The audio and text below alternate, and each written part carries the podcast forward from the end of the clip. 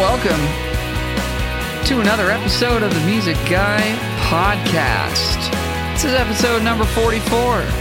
My name's Al. I'm a music guy.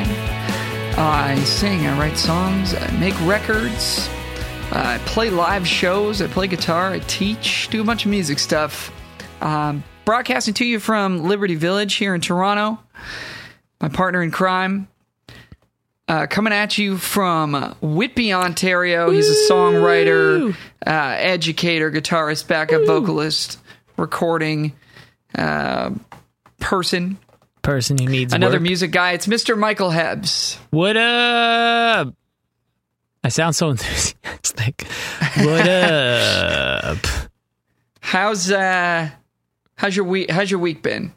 Uh, I had a gig on the weekend. That was cool. I have a gig this Sweet. weekend, um, and I mean, bear nice. in mind for those of you listening in the future, um, that there are no gigs now, so that's yeah. a rare thing for us at this point.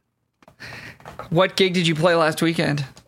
I don't know what it was called. It was in Barrie. Uh, it was a drive-in show, of course, and uh, it was pretty good. Thought it was thought it was fine. And um. And this weekend, we're on the same thing this weekend, aren't yes, we? Yes, sir. You're doing sound. I'm doing sound. Oh, yeah. You're a sound I haven't gotten the chance to do sound in a while. We're playing uh, for our good friend Chris Barclay. Who Barks. Hopefully we're going to get on this podcast at some point. Some point. He'll make it. Is that also a drive-in gig? I don't really actually know. I don't know. You know what? Come to think of it, I'm actually kind of concerned because really the setup the other years was not drive-in gig like kosher. You know what I mean? There's no way to put oh, cars yeah. where it was, so it yeah, better be a drive-in gig. Yeah, I wonder if they're going to limit the uh, attendance, because I did a show last weekend at the London Music Hall with Genevieve Fisher. Yeah, and it was a benefit for Beirut, oh, Lebanon, shit. for the uh, the disaster that happened there. What happened and in Lebanon? I'm ignorant. There was an explosion. Oh yes, yeah, yeah, yeah. yeah it was a little bit ago at a at a factory, um, and uh, did some serious damage over there. So they were having a benefit concert at London Music Hall, which is kind of like. Uh, have you ever played there? No, no. It's a little bit like. I, I don't know. It's about the size of maybe the Opera House. Probably a little bit smaller than that. If we're oh, thinking of a Toronto have venue, played there. Um, yeah. But anyways, that that's kind of the vibe. That's that's kind of the size of it. And uh, they did like fifty tickets, I think, were sold. That was it. I'm sure the capacity is far far greater than that. Yeah. Like I bet you you'd get you know you'd get a. Three to five hundred people in there, maybe. I don't. I yeah, don't know it's like what its max that. capacity is, but it's it's it's yeah. And so they had boxed off the areas and put like two chairs together and a box around, wow. tape a box around them, uh, and they were all separated. You had to wear masks at all times unless you were seated, or like even for us, we had to wear masks unless we were on stage or oh, whatever. Okay, I was about to say yeah. So yeah, yeah. Got a portable so, windscreen. So that's a yeah. Pop, ultimate pop filter. Um, so that's one of the ways that shows are going down. And then I guess the other way is, yeah, the drive-in concert. So I played with um, Leah Daniels, Nicole Ray, Alessia Cole, and Brie Taylor. Did a four-setter with the boys yeah. on uh, for, for for those four different artists last weekend at Harmonia Fest in You're the house band. Milton. Yeah. Well, a house band gig. And that was a drive-in show, so they didn't have, I don't know what they had at yours, but they didn't have a front-of-house P A at ours. Yeah, I heard that, that they were doing the A M transmitter, which, yeah. I mean, if you had your window shut, would be kind of cool. Um, yeah. Like, in terms of, like, mix, because, I don't know, it'd be different. Uh, they had a P A at ours, and I just, uh, I was the first time that I've used direct-in only live. In like mm. uh, like an outdoor thing, and like it was definitely different.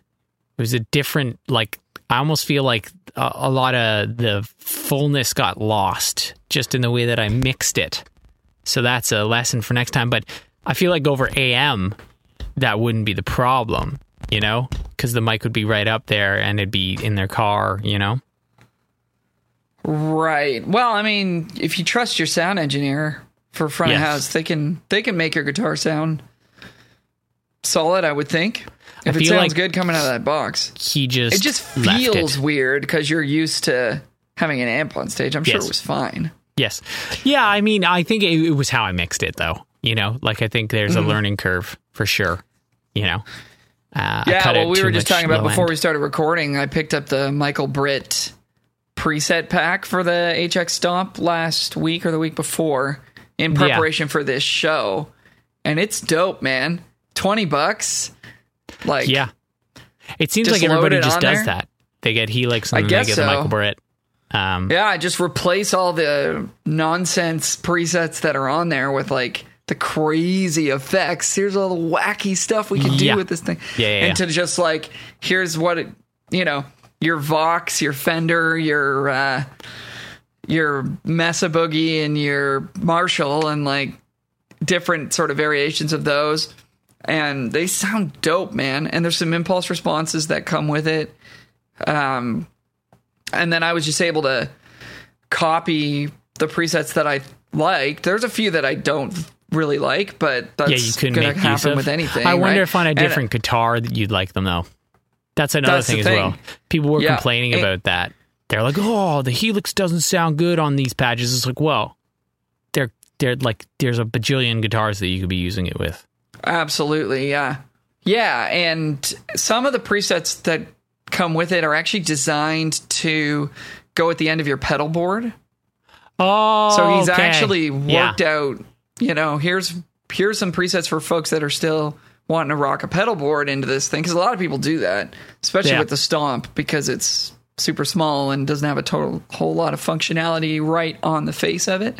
Yeah, uh, with only the three buttons, but with the snapshots and stuff, have you have you used snapshots at all on that thing? I was using Stomp mode. So, like, the difference between, yeah.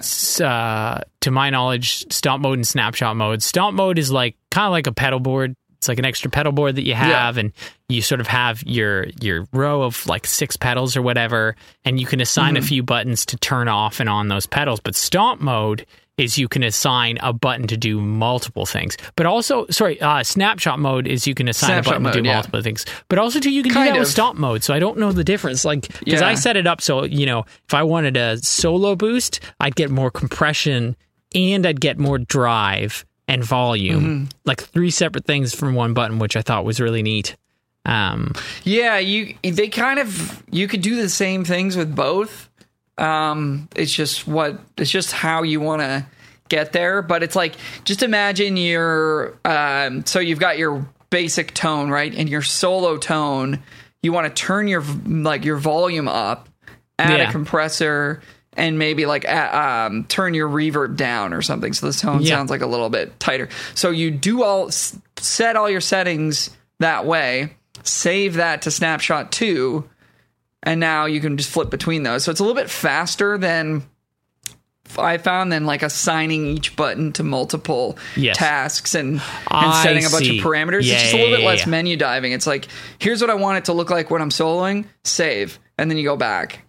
And, I see. You know, so yeah, yeah. I, I started using that for the first time, and I, I found it super uh, helpful. And, and, and, the, and within those presets, they've already got snapshots pre-programmed and stuff, so I just copied yeah. from the presets that I liked and that sounded like closest to what I was going for for that particular song. And then if I needed like a tremolo or or an extra delay or you something, put I it would on just there.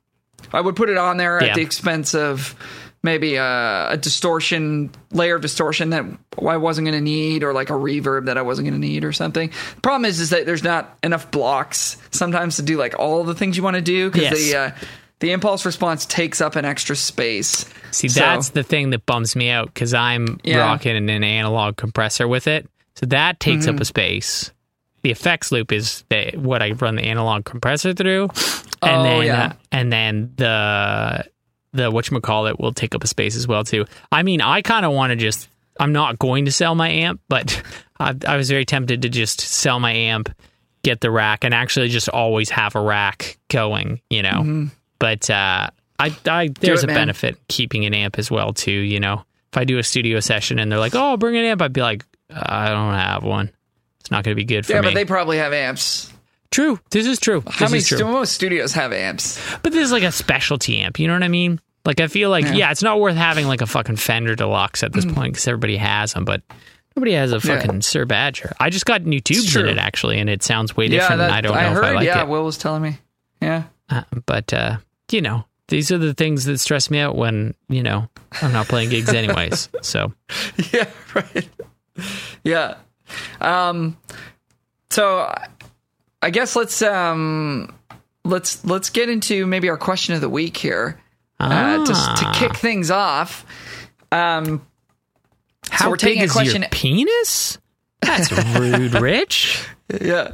Well, not very that, big that is my that's... answer. Yeah. I um, was going to say, this might be a question for you. Yeah. Like, it's, uh, yeah. um, mine would be how small. I think would be the yeah the way they would want to start. Yeah, that one. Disappointing um, is the answer. Right. Yeah. Not what you expected. Uh, I mean, it's just what you expected. Not, not what you, you were hoping for. Horrible opinion of me. um. So we're taking questions questions every week. Uh, we want to take your questions, so send us questions at musicguypodcast at gmail dot com or on our Facebook page, or connect with us on social media on Instagram and D M us or whatever. However you want to get in touch with us, ask a question. We would love to feature it on the show. And yeah, our question this week uh, is actually one we missed from our Q and A episode last week. This is from Rich Da Silva, friend of the show, great drummer, great musician, producer, who's actually uh, the... producer for the podcast Big Moves ah, Podcast, yes. hosted by our friend Devin Potter, who was on the show uh, a few episodes back. I feel like anyways. If I was on that show, because it's all about like moving to a place and right, like making a change in that sense. Yeah, like moving to a new country or a new province or whatever. Yeah, I I couldn't even like contribute anything that way. But even in like life, I don't make any big moves in life. It's just very slow. My my my career progression is just like uh, yeah. Big ships turn slow, man. That's exactly it. I'm fucking yeah. hoping to be a big ship with a small I mean, dick. I think we small anchor.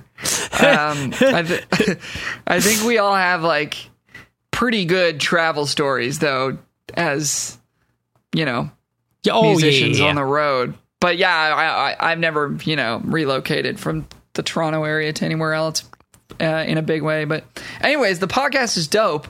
If uh, folks are listening for a new podcast, I've checked out uh, the first episode and I really enjoyed it. So uh, they're they're short. They're very well paced. Uh, not like ours where we just ramble on the whole time. Yeah, yeah. It's clearly and, very uh, intentional.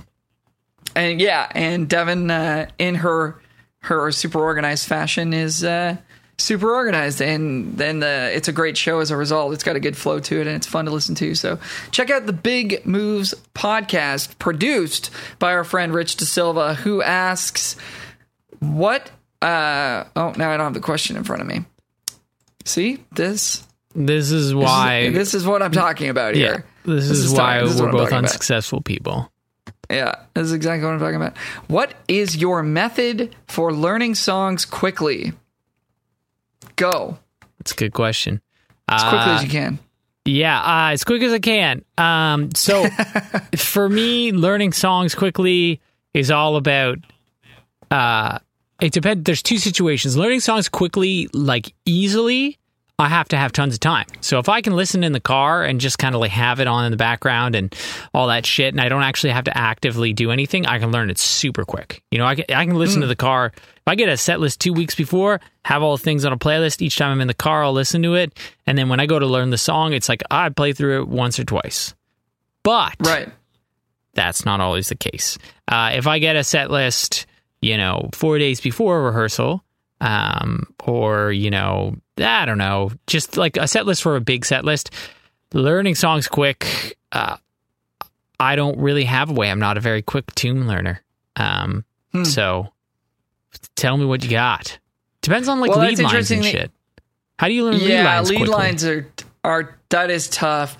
Um, it's interesting that you're talking about like um, not so much like super quickly learning songs, but um, time management, like yeah. time efficiency. Like we spend hours and hours in the car when we're gigging, driving oh, yeah. from place to place, have that playlist made ahead of time and start internalizing uh, how the song goes.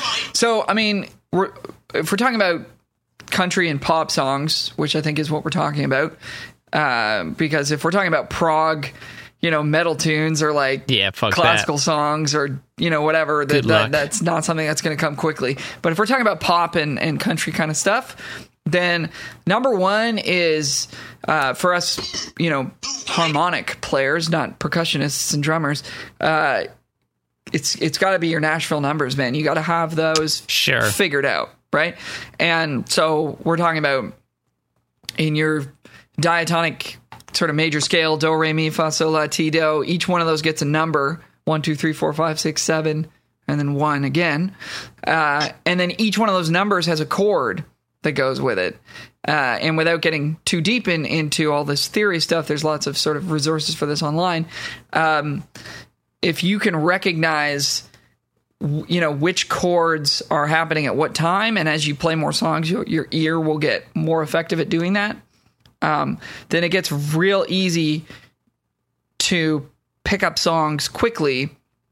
Yeah. Uh, and then because most songs in pop and country repeat sections quite a bit, like usually the verse is going to be uh, a single chord progression repeated bar after bar after bar, like, you know, one, four, five, or just one, four, maybe, or whatever, six, four, one, five, or these are all common sort of chord progressions.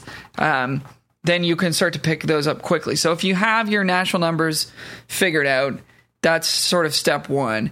Um, and then for me, it's um, actually like active listening. I need to be focused. Yeah. Not even necessarily have my instrument in my hands. That's important for but sure. But also I'm, you know, not, not be driving, not be um, whatever. This is just personally for me.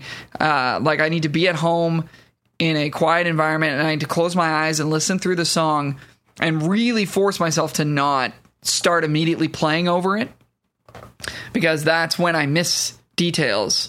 Um, so like actually actively listening and sort of figuring out what is going on. Uh, and then after I've done that a couple of times, I should have the chord progression of the song mapped out in my head. So then I'll go through it uh, once or twice with the guitar, depending on how difficult and complex it is. And then once I feel like I've got that down, uh, I go to the, the background vocals. And for me, because I sing so much backups, I find that that helps tie together the song for me. Sure. Uh, and keep me grounded to the song and not get as confused song to song where it's like, oh, is that one four five or four five one sure. or six yeah, four? Yeah. You know, because a lot of songs just get become kind of the same, but just in different keys or whatever, and there's similar tempos and similar grooves and stuff, and it can get confusing if you're thinking in numbers. So I find the singing backups helps me with that. If you're not a backup singer yourself, you could just sort of uh, at least sing along with some of the lyrics off mic.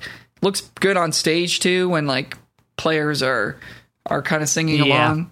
Uh, so you'll see people do that, but it's also a great way to just remember uh how the song goes, and you could even be kind of secretly practicing a harmony part or something too, and to get that kind of going, even if you're not for one the of the players in the band that that's, they hopefully call you for. Uh, yeah, even even if you're not like, you know, expected to do that kind of stuff, that that could be like a way for you to remember how the song goes and develop that muscle a little bit. I saw um, so one of the things. So. This is all for like like low resolution stuff. Lowish, yeah. right? Except for lyrics. To be honest, I can't me- memorize lyrics to save my life. With backups, do you sometimes, not like, you know, you get most of the lyrics and then c- certain words you mess up, but they're close enough that, you know, no one's going to tell, or, you know, it, I'm talking yeah, about this I mean, is late notice, like, you have to learn a boatload of tunes. I mean, you, you, you know, we've talked about this before. It's all about expectations and... Um, if you get the set list the day before, then, you know, there are certain expectations that I think are unreasonable for people to have of you. Like, are you yeah. going to catch every single harmony? Probably not. Yeah. Um, right. But as a guy who sings a lot of backups, um, yeah, I mean, one thing that you should look to do is actually articulate less when you're singing backups. Mm. It's like pronunciation becomes far less important when you're singing backups, because even if you have the lyrics correct, um, your T's and your hard C's and like consonants are going to sort of flam against sure the lead singers, even if you have the, the words right, because you don't know exactly how they're going to, you know, if this is a band you've rehearsed once and the show's tomorrow, or, you know what I mean? Or like you didn't rehearse at all. Like we didn't get a chance to rehearse before the Harmonia, the Harmonia Festival. It's just too Festival. complicated right now with the social distancing and stuff. It's like, it's too hard to get people in a room in a safe way and, and whatever. So, um, so it was just like, I know what the lyrics are, but I'm going to say words kind of softly in a consonant sense. Um, sure. So that I don't, and then yeah, if I mess up a lyric, it's like I can kind of just flub uh, into the right word. Whereas if yeah. I'm like really hard pronunciating everything, it's going to be really obvious if I mess up a, a lyric. Yeah. I'm trying yeah. to blend with the lead yeah. singer. I'm not trying yeah. to. So yeah, I think softening your S's, your T's, your your uh, C's and K's and P's and all that stuff is is is a nice thing to do, anyways. And yeah, it helps with that for sure. It's a nice touch. Um, yeah. Well, cool. I mean, that's the, then, the high resolution stuff's a whole different ball game. I feel like that's time in. Uh, like I yeah, mean, you off, just have to. I have a method of charting um, that I like for like for like lead players. So I use mm. a. Uh, it's not mono width. That's not a thing. Oh gosh, it's a fixed width font. Um. So, uh, oh, yeah, book, like Courier. Yeah, because like the issue is if yeah, you're yeah. writing beneath stuff, if they're like shots and you don't want to write like physical sheet music, I write like yeah. the count, like like one, two, three, four, and then I just write where the yeah. chords fit into that. Um, and then for um, for melodies, mm. if I know the gist of the melody, or if, if I get the first two notes and then I'll know it, then what I'll do is I'll write out physical numbers. So I write Roman numerals for the chords, which I know a lot of people don't do. They write numbers for the chords. I mm-hmm. write Roman numerals yeah. for the chords because I kind of learned music theory in a classical way. I like self-taught it because I didn't have anybody to teach it to me. Um, yep. And uh, I, I do Roman numerals for the chords.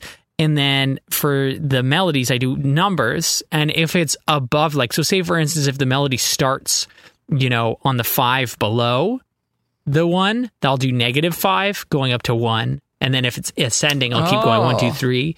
Um, and that sort of idea, like that, that sort of gets me by most of the time. But if it's a really hard melody and I have to do charts, uh, I'll actually write a piece. I'll write music on like something like MuseScore. MuseScore is like a free version of Sibelius pretty much. Uh, I'll screenshot that and then I'll edit that into the, the like, the the chart. So the chart is mostly a text document, but it has a picture thing as well. And then that way I'm not using, you know, Sibelius for the whole thing or MuseScore just because mm-hmm. it's it's a pain in the ass to program all that shit in. Do you like I just how, how long it, does it take you to write out a chart? I don't chart. Yeah, you were saying you don't. I just uh, don't. I find it so cumbersome. I hate charting. I hate reading charts. I mean, I'll do it. Like yeah. if I have to write a chart, uh, my go-to app now is um One chart, yeah, the number one in chart for the, that's for, uh, for the iPad, uh, Apple things, right? Yeah, I have an iPad, and, yeah, fuck and you. I've had to use it for certain things, and it's it's really great because you can, um, you know, if everybody's using it, then you can sort of send charts Share, to yeah. each other and, and whatever, and it's really clean and, and laid out really well. But um, so I find that useful for discrepancies. So, for example, when we were learning like four sets of music for this festival last weekend, as I'm going through the tunes, if there's um, a moment where it's like, that sounds like a five chord, sounds like the bass is playing a three underneath it, sure, though, on the record, and like, is it supposed to be three minor? One instrument on the record sounds like it might be playing three minor, and the other sounds like it might be playing five. And then it's just like, okay, I'm going to look at Mark's chart that he sent. Sure. And if if if he's playing a three, you know, then I have to decide, like, am I going to go with the five, which is probably going to sound weird live, or do I just play the three minor or whatever, sure, and then yeah. make a decision. So I find it useful for that, for that, but I hate reading, and I hate, like, I, I just find I lose my connection to the song. one hundred percent, so, yeah. It's a bummer when I have to, but it's like, uh, I just, I don't learn songs quick. Oddly enough, though, so I was, I, I've played with this one guy a few times. He does like the Nashville thing, and he mm-hmm. he doesn't send a set list. Just calls tunes and you follow along. Oh, yeah, that's, um, I mean, that's, that's a very I actually do better gig. on that, on that than short notice yeah. for gigs. I like, well, because you're in, yeah, because you're in the fire and your instincts are, you gotta yeah. trust yourself. You gotta trust your ears. I just, you know what drives me nuts, and I'm sure I've talked about this before, is when um, you're on a gig and people are reading charts and somebody plays a wrong note and they stick with it. And, and they just look at everybody like, what? I'm reading the chart. This is what it says on my chart. And it's like, yeah, but like you're not paying attention to what's going on. Like the singer, yeah. maybe the singer dropped a bar or something, and we have to move yeah, on yeah. to the next section. It's like you gotta keep your head up, man. Like it's not yep. about and and so, I mean, that kind of drives me bonkers. And then also, it's like, um, you know, just if I'm reading a chart I, and I get lost or something, or I like miss yep. a line, and then I start freaking out. It's like I don't know where I am. It's like yeah, just yeah, use yeah. your ears. I, I find it more helpful. And I, I've talked about this before, but it's like comp, um, like information bottleneck, or like compartmentalization of, of information, where if I've learned the song and the whole song is one, four, five, except for the pre-chorus oh, goes yeah, the to green two light, red light, yellow yeah, the green thing, light, yeah. red light kind of thing. And I, yeah. I, I still don't have a great way of explaining this, but I heard somebody talking about a, uh, information bottleneck. Um, uh, what am I trying to say? Uh, concept, the concept of an information bottleneck. Uh, this is actually on a Magic podcast, but anyways, different kind of thing. But Magic the card if, game. You're not a fucking close-up magician. No, God no. Um, no. I love that. So, that's a God no. No, no, I play card games. I, I, yeah. I don't. No, I'm not not good with sleight of hand. I, um, I agree with you that it's worse to be a fucking magician than it is to play fucking card games. Well, I mean, it's super. Magicians are super cool, but ah, that'd be a tough gig. I feel um, like that's not true. You haven't? Have you ever been to a live magic show? Like I'm magi- sure have they're you ever cool seen them as a magician when they're doing a magic show. But other yeah. than that, they're not yeah. as people. Sure. I mean, neither am I. True like, that. Oh, I'm not me, saying I'm cool. Me, I'm just yeah, saying musicians are so cool. It's like no, we're not. Statistically, you know. Um.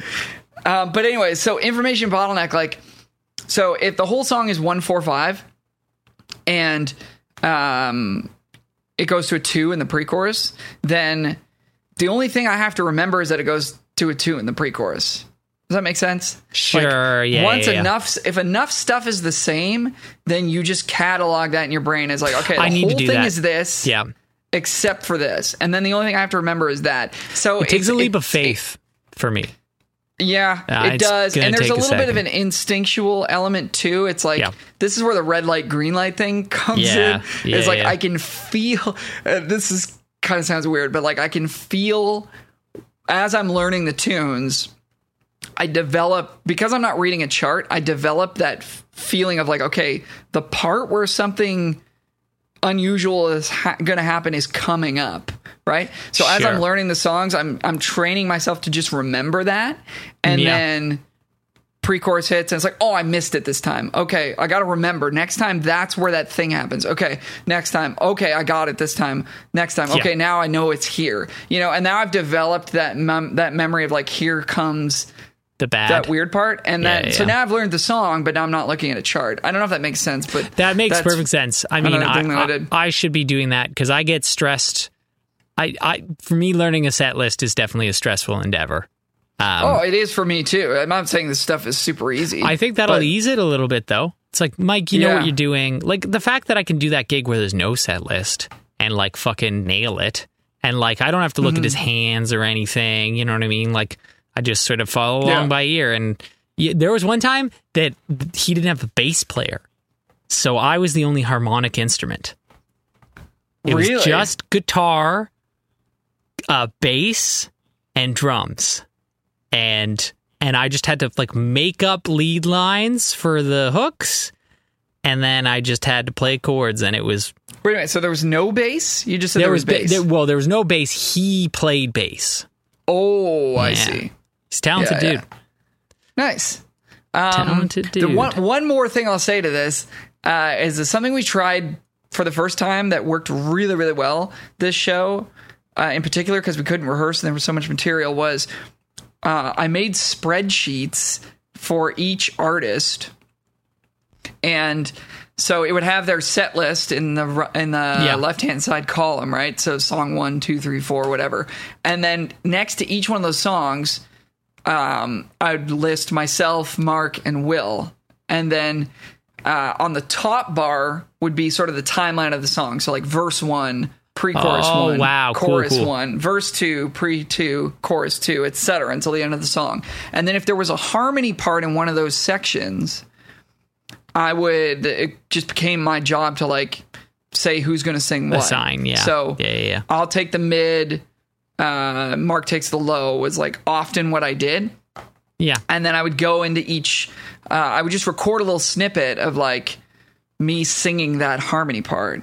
Wow. Okay. Yeah. Okay. And then so I'd have these little snippet, and this took a bunch of time, but yeah, because if we you don't have rehearse, the time, then don't do it. Um, but even the spreadsheet, that's yeah. a great idea.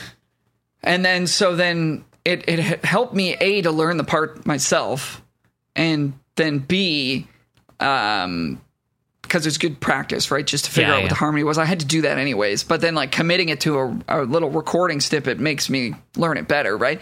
And then B, uh, Mark or Will or whoever, when they're, they can look at this sheet, and I had it all linked to files in a drive folder. Wow, yeah, that's so great. They could just click on the on the here you are, you're singing the mid part in chorus one, click, it opens a little file of me just being like singing however well yep. or not. Yeah, yeah, just yeah. like here's what the notes are, here's what the part is. It's like wasn't a perfectionist kind of thing, but But it's a g- um, good way to coordinate.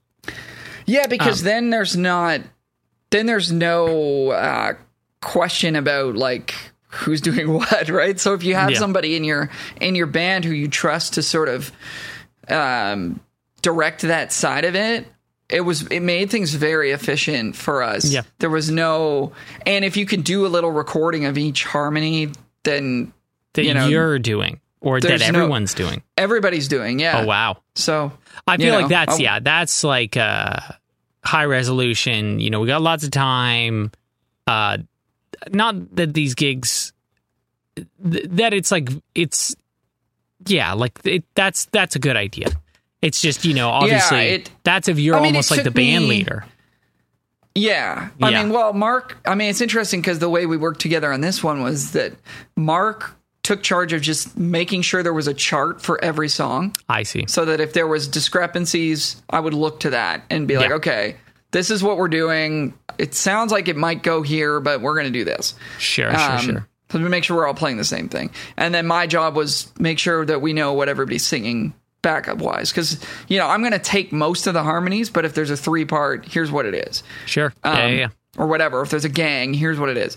Um, so cool. Compartmentalizing that out rather than everybody sort of doing work on their own and then coming together on the day of the gig and being like... yeah.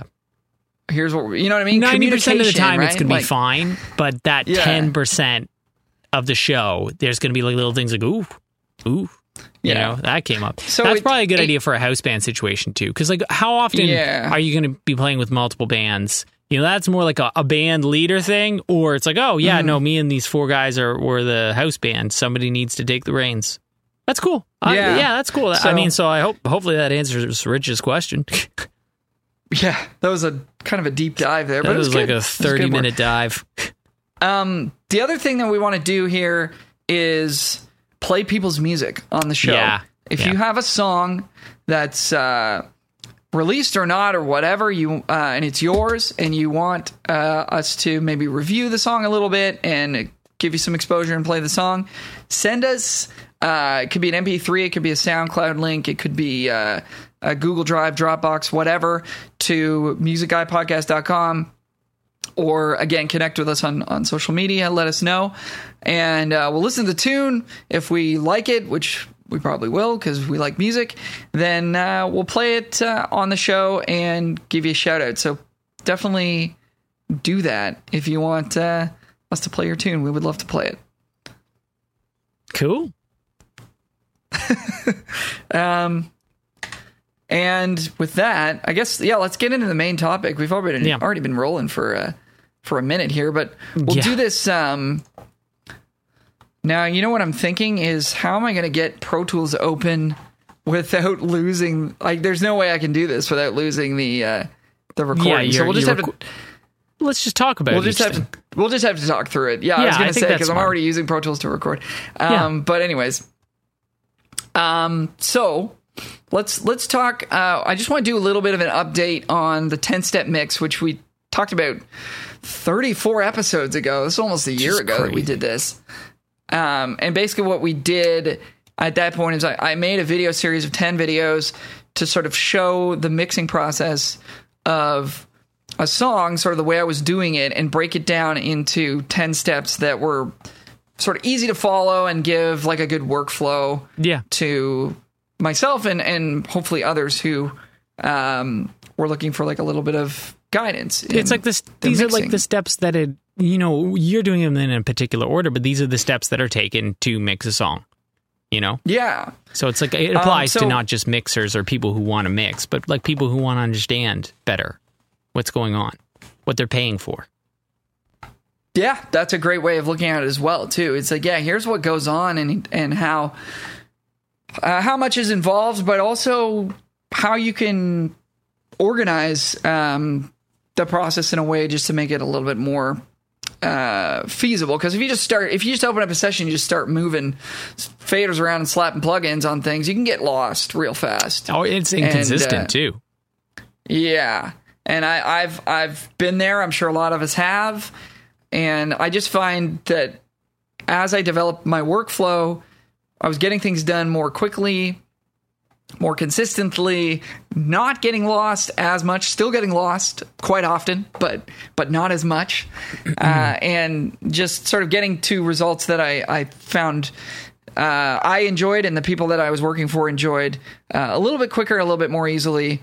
Um, so anyways, and and I've got like a process that I that I trust to a certain degree. So if I feel like I'm really veering away from that on a project and being like, oh, well, I, you know, I gotta, I'm EQing this like this because of this. And then I'm like compressing the heck out of this because of this. And it's just like, hold on a second. Like this is, we're getting a little too far away from what works.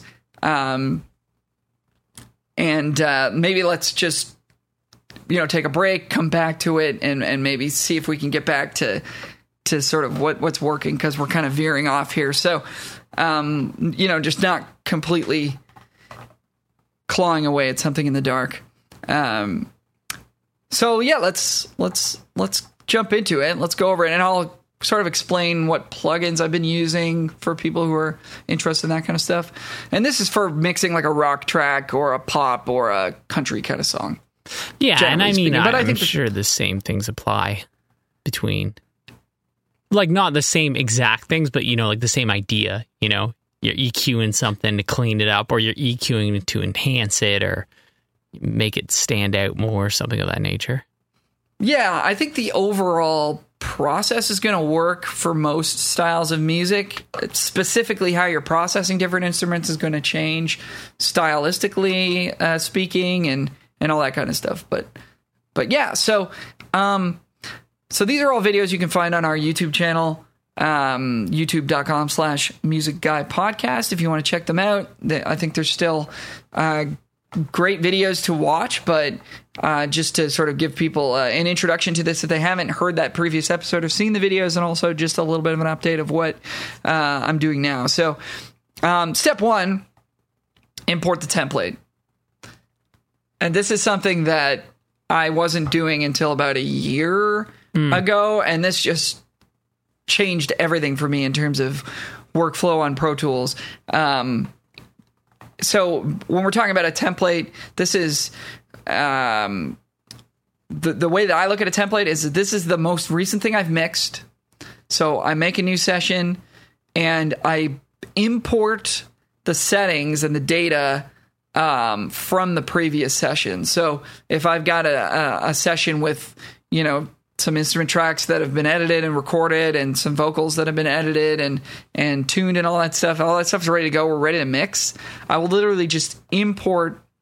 It's called import session data on Pro Tools uh, from the previous session and uh, match each track. So the kick drum from that session is going to go to the kick drum of this session, and and uh, guitars are going to go to guitars, and it and might all the not things match that up you perfectly. Do to it, right? Like all the all the plugins and adjustments you've made sort of come with it. That's right. Yeah. yeah. So I'm not replacing the audio. The audio is yeah. what we've recorded for this current song or whatever, but. Um, yeah, exactly. All the plugin settings and even the volume settings, the sends, yeah. what's going to reverb, what's going to whatever, and roughly how uh, loud everything's going to be. That all comes in. Okay. And then um, if I'm starting right from scratch, uh, or if I, you know, I may mute a lot of those plugins uh, okay. once they've been yeah. brought in, but just to get a get a start here from scratch, but having those plugins um, there already saves a bunch of time in terms of menu diving and like trying to remember what we did on the last song. Brain power, like, here well, they yeah. all are. I can bypass them all just to start, just to because we're going to get into the next couple steps here where we're just going to get a rough balance. But then as I bring those plugins in, I don't need to click through a bunch of menus, right? Yeah. So once again, um, it makes you more consistent, you know. You're starting oh, yeah. the exact same way every time. You're like, mm. your home base is the same plugins and adjustments, but it's like, oh, I'm still going to like mix the song for the song, but I just know what I did before. Yeah. And I mean, I think it's a criticism of this might be like, oh, well, all your mixes are going to sound the same uh, because you're always using the same sure. you know, plugins or whatever. But it's like, yeah, I use the same guitar to play like, yeah.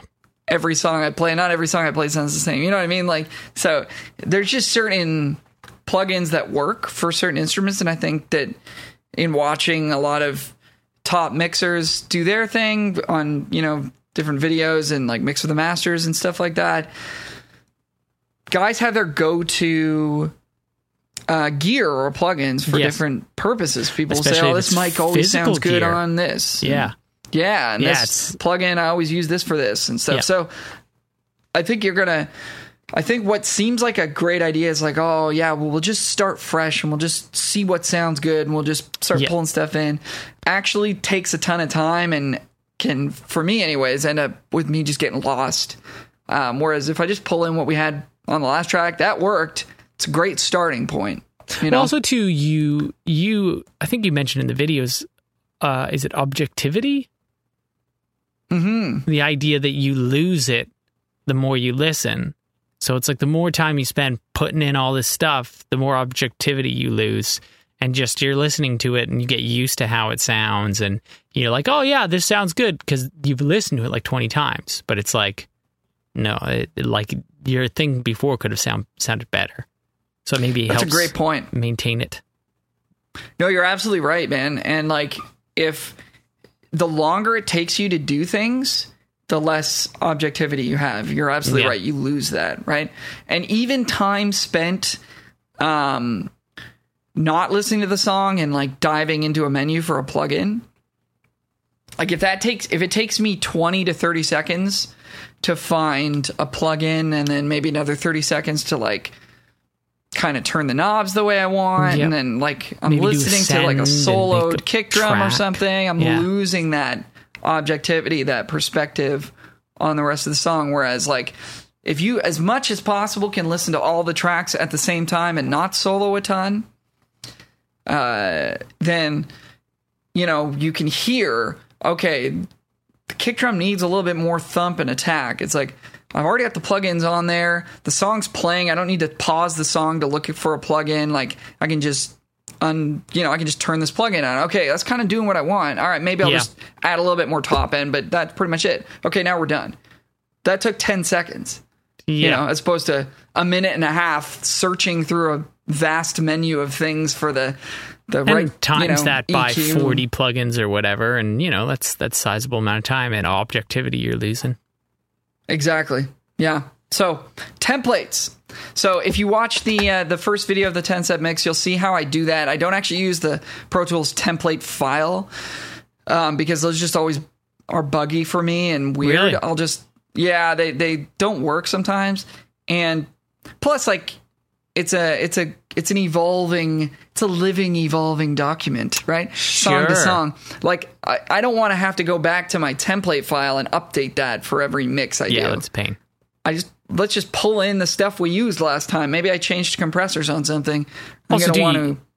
You know. you know, you may have like a template, you know, ten years from now, you may be like, oh, I mixed a song that was kind of similar to this and I had a good sound. So I'm just going to pull up that song and, and drag it in, you know, yes, and work from there. Exactly.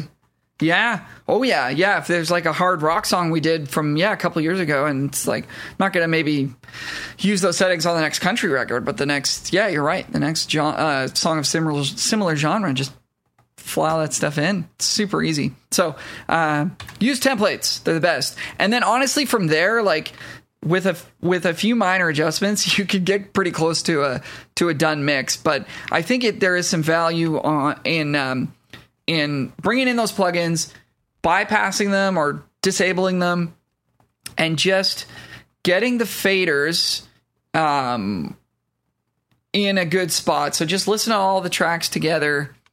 And just start sort of moving faders up and down until you've got what we would call a rough balance, where you can sort of hear everything, you pan things to one side or another, and just like, here's sort of the, we're roughing it in. Here's sort of something that sounds acceptable to me without using any plugins or any automation at all. Just get that, get the song to that point that, you know, hopefully will only take one or two listens through the song. Um, So again, this is all about time efficiency, right? Yeah. Also not, not leading jumping. you down the wrong path, right? I feel like yeah. if the guitar is recorded a certain way and you, you're like, you want to hear it a certain way that's like polar opposite to the way that it's recorded or the guitar that they're using, I find myself EQing things like way too drastically. You know what I mean? And it's like, mm-hmm. I don't know if that's necessarily the move. Yeah, apparently well, like, it's all about- E B K always says, make it sound as good as you can with just fucking faders. Um, yeah. Because you need that context, right? Yeah. As soon as you, as soon as you hit the solo button, you have no idea what the purpose of this, this element is anymore, right? Sure. It needs to, you need to be listening to it in conjunction with the other elements that are going to be playing. Nobody's, nobody is ever going to hear that track in solo yeah. unless, unless it's forty years later and the song was a huge hit and like somebody takes the stems and puts them on YouTube and like whatever, but nobody's ever going to hear that. Right. So, um, so, you know, you need to be listening in, in, in context. So we're always trying to maintain efficiency of time and objectivity. Just like you said, Mike, like we're listening to the, all the tracks at the same time, get a rough balance with the faders, just make it sound acceptable. Um, and that's step two. So a couple listens through the song, just push some faders in different directions, get it sounding kind of reasonable, and then um, move to step three, which is the mix bus uh, processing. So on your on your digital audio workstation, be it Pro Tools or Cubase or Reaper or Ableton or whatever, you should be able to send all the tracks in your mix to one singular stereo aux channel, um, and so you're gonna you're not instead of having each track individually coming out your speakers, they're all gonna go to this one two channel uh, stereo aux track, and that'll send to your speakers. And then what you can do is actually put processing on that aux channel, and that's gonna be called the mix bus. That's what we call the mix bus, um, and so we can apply a little bit of compression to that. We can apply a little bit of um, light distortion or like sonic enhancement. So I've been using um, the S S L bus compressor. That's a pretty classic choice for the mix bus, um, where it's just touching the track, like maybe reducing, uh, compressing like by a dB on the loudest hits, you know, yeah. one to two dBs, very light. Uh, very transparent, very slow attack, fast release, kind of just like you you don't notice that it's there too much. It just kind of hugs things and ties the track together a little bit. I've been using the Oxford Inflator. Yeah, you were talking about... So the Oxford Inflator, it, is it like an enhancer or... Yeah, kind of. That's what they call it, like a sonic enhancer. It's like and a secret sauce kind of plug-in. Yeah. It's a, you know what I kind of equate that stuff to? It's the same as when guys are like, I run my rig through this and I don't even do anything. Like I can't even, I can't even tell what it's doing, but it just adds, I like what it does. You know what I mean? Like yeah. This is the guitar version of this. Um, yeah. So there's a guitarist named Brent Mason, amazing country guitarist, but he's not like, I don't think he thinks, uh, I don't think he overthinks things. You know, I'm not saying he's stupid, but I don't think he overthinks things. So he has uh, an right. E P booster pedal. E P booster, I, yeah, great yeah, example. I, I heard yeah. him talking about it when it was in his rig. He's like, I don't even know what this does, but I just l- always leave it on. You know, yeah. and it's he doesn't even turn the volume up. He just leaves it, you know, at zero and turns it on. Just, just running chain, it through it. Yeah. yeah just because wasn't that, didn't good. that come from Van Halen? He did that he with uh, a, the phaser. Right. And it's like. But he uh, didn't turn the phaser on. It was yeah. just. He just wanted it in his pedal board because it, it gave a little extra juice or something. Isn't that I think what it where was, the E P booster came it, from? A sound engineer would have heard the phaser, but your average okay. like person, it, it was so slow and so like minimal. You know what I mean? Yeah. That it uh, that it like just it just added something to his tone. You know? Right. Um. So, so that's cool. yeah, yeah, yeah. So um, actually, I saw a video with Tom Lord Alge. Uh, C L A's brother, yeah. where he put a slow phaser on a live recording on the mix bus. Like you're saying, it'd be like the cycle of the phase was very like, it was very minimal, but it took like thirty seconds or something to actually get all the way around the, the phase cycle. Yeah. So you didn't really know that it was happening, but it was adding some kind of interesting motion to the track. So it was interesting. Really cool. That sort of stuff is so yeah. cool. And so stuff like that's going on all the time. So anyways, yeah, the Oxford Inflator, it's one of those plugins where it's like, is this just making things louder? Is it actually doing anything? I don't know. I spent like three hundred bucks on it. So hopefully it's, yeah, it's, it's making it three hundred dollars more expensive. You put it on, you put it on your track and, and it just makes it sound better. So I uh, use that. And then you'll use maybe like a limiter, like an L one or an L two from Waves, um, just to make it loud. So that when you send it to the client, they're not like, why is this so quiet? Yeah. Um, and then you'll usually take that off in mastering. But if you really like what it's doing to the track and it's not compressing it too, too much, you can actually send it to mastering with the limiter on. I've done that too. Um, yeah. Because mastering engineers have that like extra secret sauce or they can get even more headroom. And, and yeah. a lot of them don't even care if you've got a limiter on your track. They as long as it's not better room, better speakers. Smashing it. But... crazy yeah. expensive gear, better ears, you know? Yes. So, so usually you take the limiter shit. off, but I will I will leave on the compression and the enhancer. Uh, and one other thing I'll do is I'll roll off like forty hertz of low end and like very the very, very top end, like twenty K. I'll do a little high or a low pass at twenty K on an E Q yeah. just to save um, save headroom there because those are frequencies that you're not hearing on either side. So mm. to get, you know, unless you're like a dog, if you've got like a super, super low, like bass synth or something, you don't want it to be like rumbling people's cars. So you can just roll off that super, super low, um, stuff. So, uh, that's mix bus. And then I jump to, uh, lead vocals. So this is where the biggest sort of revelation came for me. And I don't remember why I started doing this, but it's usually you're a vocalist. Maybe. Usually a lot of people um, start with the kick drum, right? Jump to the kick drum. Let's solo it up. Let's uh, let's make the kick drum sound slamming, right? Um, and I flipped it around for some reason, and I've liked it a lot better this way. I start with the lead vocal. Lead vocal is the most important element of any song. Uh, so why not start there and make the rest of the instruments complement that? That's my um, that's, fair. that's my theory. It's been working. I find that I've just been getting mixes done faster and they sound better when I start this way. So I've already got plugins on the vocal from the template. So now all I have to do is enable them, right? And I've usually got, um, so I've, it usually starts with an E Q that's reducing the buildup frequencies. So it's usually a frequency somewhere in between like one fifty and two hundred hertz ish, um, where you'll sort of, there'll be some, if you turn yeah. it up, right? If you, if you squish the Q in as tight as you can go and turn it up and, and move it around, uh, you'll start hearing that when yeah. you find the, the one that's sort of the most, uh, egregious. I just bring it down usually by a dB and then flatten the Q back out. So it's nice and gentle. So it sounds just, natural, just reducing just a little, yeah, a little more natural, yeah. just reducing a little bit of, of, of womp and, and whatever. And then there's a, usually a build-up frequency between, uh, two and three hundred, and then one between maybe three and four hundred. So I'll just gently reduce those. And then depending on, uh, this is a, maybe a thing I didn't have in the original, but depending on the singer's voice, I found that cutting around six to seven hundred works yeah. well, at least for my own voice. I've, I've got a build up there. And, and so you got to find sort of each individual vocalist where they've got build up. And if you're recording from home, Uh, you're going to have more of these build-up frequencies because you at room. studios, they've got better treated rooms and better gear, and they may have already done some of this E Q in the first yep. place.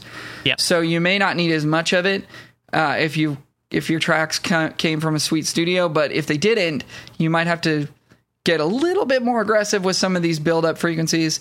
Um, kind of heuristic for this, for me, is the more you're cutting, the more you're reducing those frequencies, the tighter the Q should be, right? The tighter the okay, width yeah, of that yeah. cut. That's a so good if I'm idea. Cutting six dB, I'm going to tighten up that Q so that I'm not affecting uh, the surrounding frequencies as much. You obviously, you got to do what sounds the best, but generally speaking, the bigger of a cut you're going to make, and I think this works for any instrument really, uh, the bigger the cut goes, the the tighter Uh, the bandwidth of that cut should be. When do you when do you decide to do something like like a notch where you're like really really like narrow Q and you cut out a ton? When is that like versus like oh, you know, like is it something if it really stands out and you don't even need to sweep around for it? Do you you're like okay, I'm gonna fucking just really cut this out? Yeah, I mean sometimes there's situations where um there was a.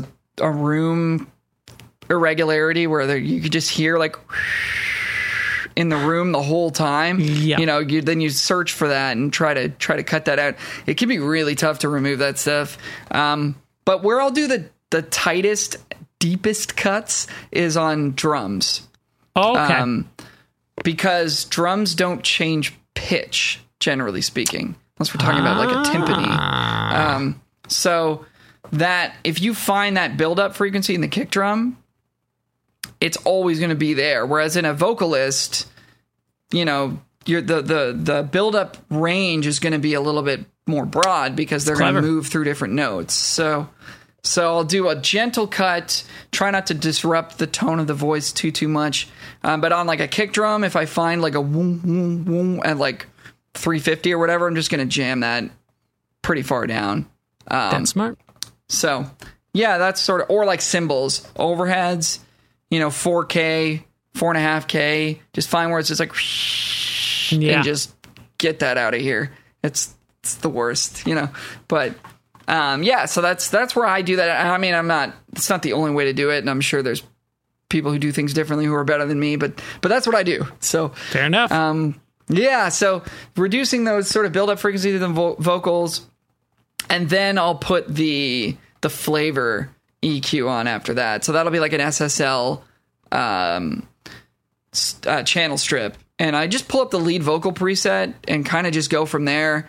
If it's adding too much low end, I'll take that out. Um, but usually it's just adding some top yeah, and maybe some like ask, presence. Yeah. yeah. Like yeah, yeah. So it's, it'll add some like eight K and, and some, uh, and some so like four K or whatever. The the bottom brings the fullness.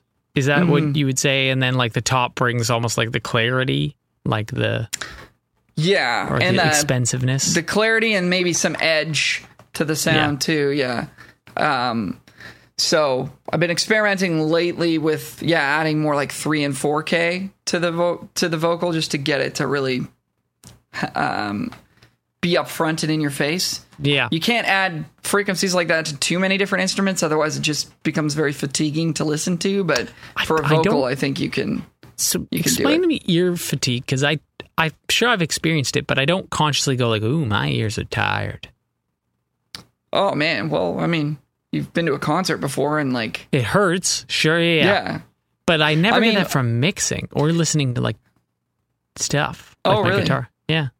Well, okay. Well, I mean, for my understanding, there's an there's like a built-in E Q curve, if you will, to like the human ear. Yeah. Okay.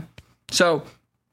in evolutionary terms, it's more important for us to hear three K than, um, I don't know, like three hundred hertz, for example. Sure, sure. Because if we're trying to avoid predators, we need to hear like the sound of a twig snapping underfoot or something, right? Like if you're if you were to go yeah, for a yeah. hike and you step, you know, you hear a rustling in the the woods or something, you're like, holy shit, is that a bear or something? It's like that that that rustling, that sound of like something snapping, it's like that is all that pins right into your brain, right? So that's those crazy. Frequencies, and like an actual audiologist could tell you what they are, but those, um, I guess what you'd say like upper mid frequencies like one K, two K, three K, four K, five K area are like hyped. They're they they they hit our ears harder because we're more sensitive to them. So yeah. if you have a piece of material or like a guitar tone or uh, a mix or whatever with a lot of those frequencies boosted in it, that will fatigue your ear and become like difficult to listen to. So you I have see. to be selective with um with where those where cool. you're going to use those, because they they science do a lot behind this this subjective yeah they do a lot nonsense. So when you boost three K in a signal, you're really going to notice that you did that. So mm. be be aware of that. But anyway, so then yeah, a little bit of a uh, little bit of E Q boosting on that uh, S S L lead vocal preset. I like to use presets, man. Somebody else put in the time. I'm just gonna I'm just gonna pop it in and and also reap you the can benefits. Figure out what they're doing. You know, it's like, oh, well, why mm-hmm. is why are they adding three K? It's like, oh, cool. Like, whereas yeah. you don't have to start from scratch and just be like, well, what do I think I should add here? That's yeah, fucked. Exactly. I don't think so, anyone can. Little bit of little bit of that, and then there'll be a little bit of compression on there too, um, because why not? And then on to the next plugins, which are uh, de-essers. So we boosted some top end to give some air and some presence and stuff. Now you're going to get this coming in super hot, especially if your singer is not uh, self-aware about how loud their S's are, or you know, yeah. whatever. If they're really going for it, they're really going to be they're really going to be pushing air. So you're going to get those S's. So um, I'll pull up like a frequency analyzer. I've got one built right into the template, uh, and go to an area where there's an S. See what pops up on the frequency analyzer, put that in your de-esser, and then just set the the uh, slider so that it's only catching the S's. You don't want to be doing like twelve, sixteen decibels of reduction on S's, because it's going to catch your uh, other parts of the performance, just like the regular singing, yeah. and it's going to start to sound weird. So you just Do you want use like the stock de-esser? three decibels. I use uh, the Waves one. Oh, okay, but, so it allows you to punch in like... individual, like it's multi-band sort of thing, as opposed to just like, oh, cut out the highs. Well, you can set what frequency it's um it's targeting. Oh, okay, that's cool. Yeah, that's cool. Yeah, so it's um I guess it's a multi-band compressor in a sense. It's more like a dynamic E Q, I guess. So yeah, it's yeah, like yeah. so a de-esser is going to take whatever frequency you tell it and compress only there in the yes. frequency spectrum and leave everything else alone, right? Yes. So usually it's like fifty-six hundred uh, is a good. Good general fifty-five hundred, like five and a half K. That's usually where the S's live. But if um, if there's a c- certain mics will amplify certain frequencies, like some of the more like high end condenser mics, I find, and if it's a female voice too, I find the S's can live like as high as like eight point nine K or like mm. even like s- somewhere up there too. So you just you just use a frequency analyzer. It's super easy. And then uh, I'll use a second de-esser. This is a trick that I saw on a Billy Decker video. Billy Decker and uh, a mixer from down in Nashville. Um, for singers who, when they really go for a belty note and you're just like, oh, like it sounds like they're yelling at you. Do you know that? Do you know what I'm talking about? Yes. Like, yeah. the, and we all have that potential in our voice, right? It's just when you go really go for it, you get that little extra bit of edge, and sometimes it's too much, right? And it just, I don't know how to explain it otherwise, other than I'm listening to the song and when they go for that note, I'm just like, oh, I just get a twinge, you know? Um, and it's no fault of the singer. It's just, that's just what happens with your voice, right? Um, so put a de-esser at two K, two K, very low. So that's not going to catch S's. It's going to catch that abrasiveness that, and my voice has, I use it on my voice all the time. My voice can get abrasive when I'm going for it. And so, and so that'll just dip that frequency by like three decibels. Yeah. When the singer's really going for it. And like, it's so nice. It, it dips just that frequency. Because the funny thing is, I've been using the stock de-esser on Pro Tools, and the mm. only way that it works is that it's like everything above that. So if I set it to two K, everything above two K Ooh. Will be. Isn't that crazy? Oh, that's rough. Yeah, yeah. that's rough. That's yeah, too bad. Yeah. yeah, get get yourself uh, a different de-esser, I guess. Yeah. yeah. Waves Waves one's pretty good. I don't know. There's there's some crazy ones out there that are like forward-looking and super high-tech and stuff, but the Waves one has been working okay for me. I do um, like forward-thinking.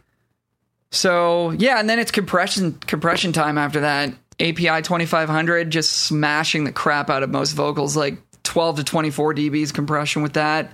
Yeah. Um, and the only trouble you'll get into by by hammering vocals that hard is the breaths can sometimes start to be a, uh, really um, accentuated because mm. you're you're turning down the volume of, you know, pretty much every note they're singing by compressing. So then when they go for the breath, it's like, it's super loud now, right? Because you've equalized the volume of, of the vocal so much. So then sometimes I'll need to go in after the fact in automation and just take those breaths down. But I just really like the sound of that compressor, and I like to really, really drill the vocal with it.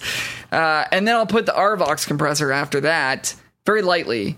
Um, I heard, I think it was Chris Ordalgi on a video say, like, you need the...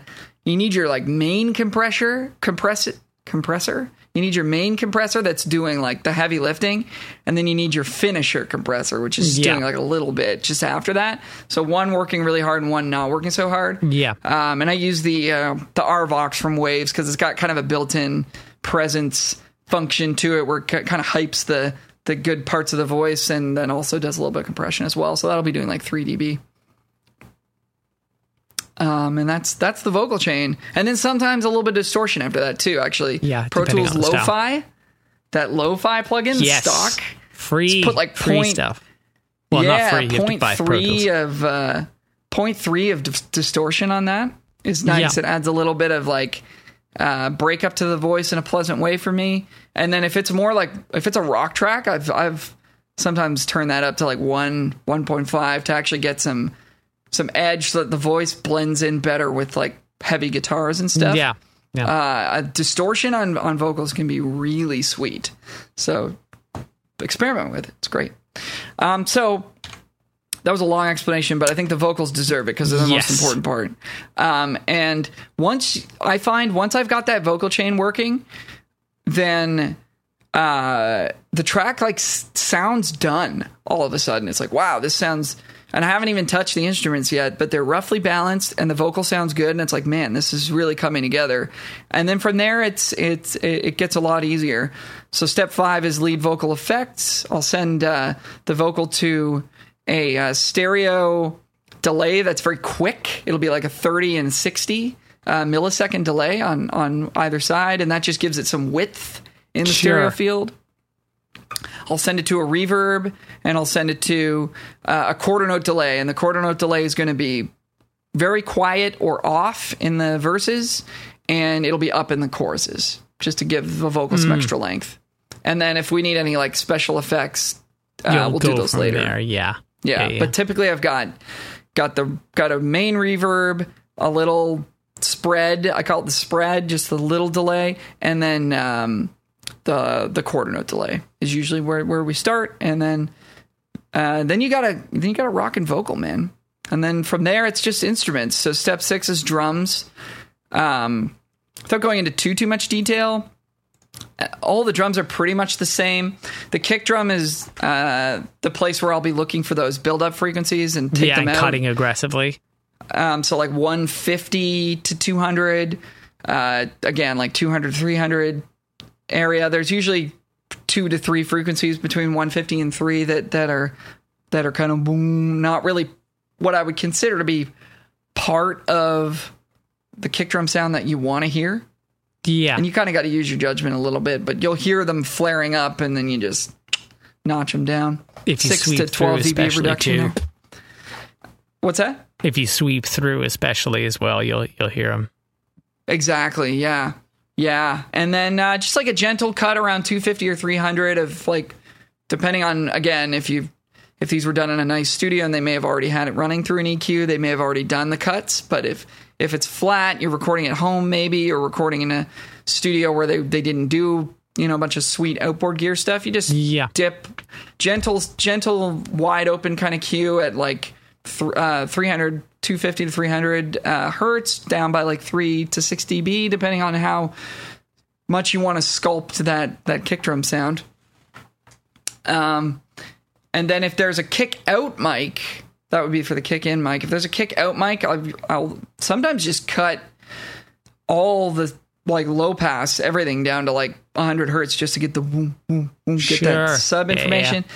If it's like a a F E T mic or something that sounds really sweet, then you might want to actually use some of that stuff. And, and in that case, we, I would just probably duplicate the settings on the, the kick in to the kick out. Just make mm. it super easy. Just drag them over. Um, and a little bit of compression, a little bit of E Q, adding like, you know, one hundred hertz and like five K, four or five K. And that's just for the to slap. add, uh, the one hundred hertz is just to add like fullness, I guess, or thump. Yeah. Yeah. Yeah.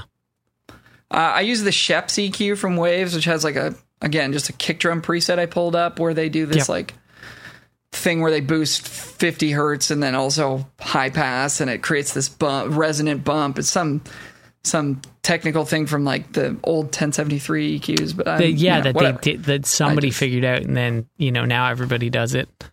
Yeah. So again, I just pulled up a preset and it did it did it all for me. So, um, and then. Snare drum, I'll have it going to, um, again, I'll just use a snare preset E Q from uh, S S L or um, ten, uh, Sheps seventy-three or whatever. It sounds good. Little bit, little bit of compression, really not that much. Really like two to three dBs of snare compression. Really? And yeah, you don't want to hit the drums too hard because that's when you end up with that like kind of boo. Kind of like you lose that snap. I don't know if that makes sense, but yeah, no, like I know you can you mean. hear when, or the drums almost sound like they're kind of like sucking in and out or something on the record. Yeah. That's when they've been compressed too hard. You don't, you don't really want to hit them very hard at all, if at all.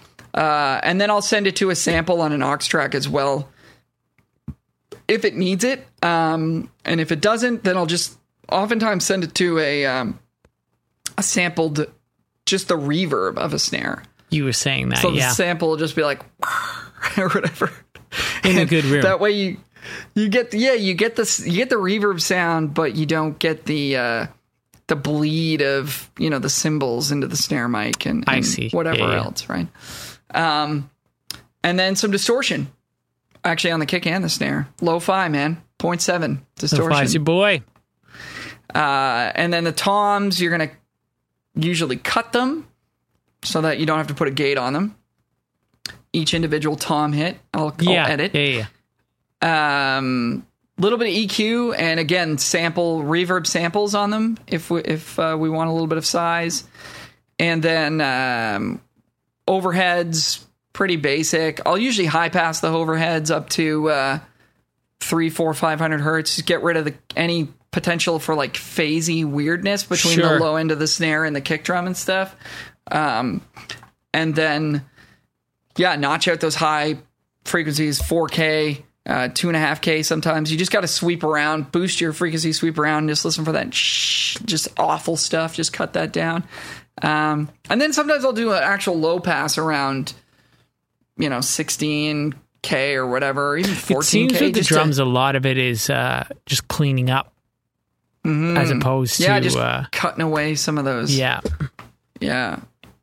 um, and uh, you know, brutal frequencies. And then we'll have the uh, the parallel bus going on, which uh, parallel compress compression. So you send the kick, snare, and toms to uh, an, another aux track that's going to be playing in conjunction with the drums that are already there.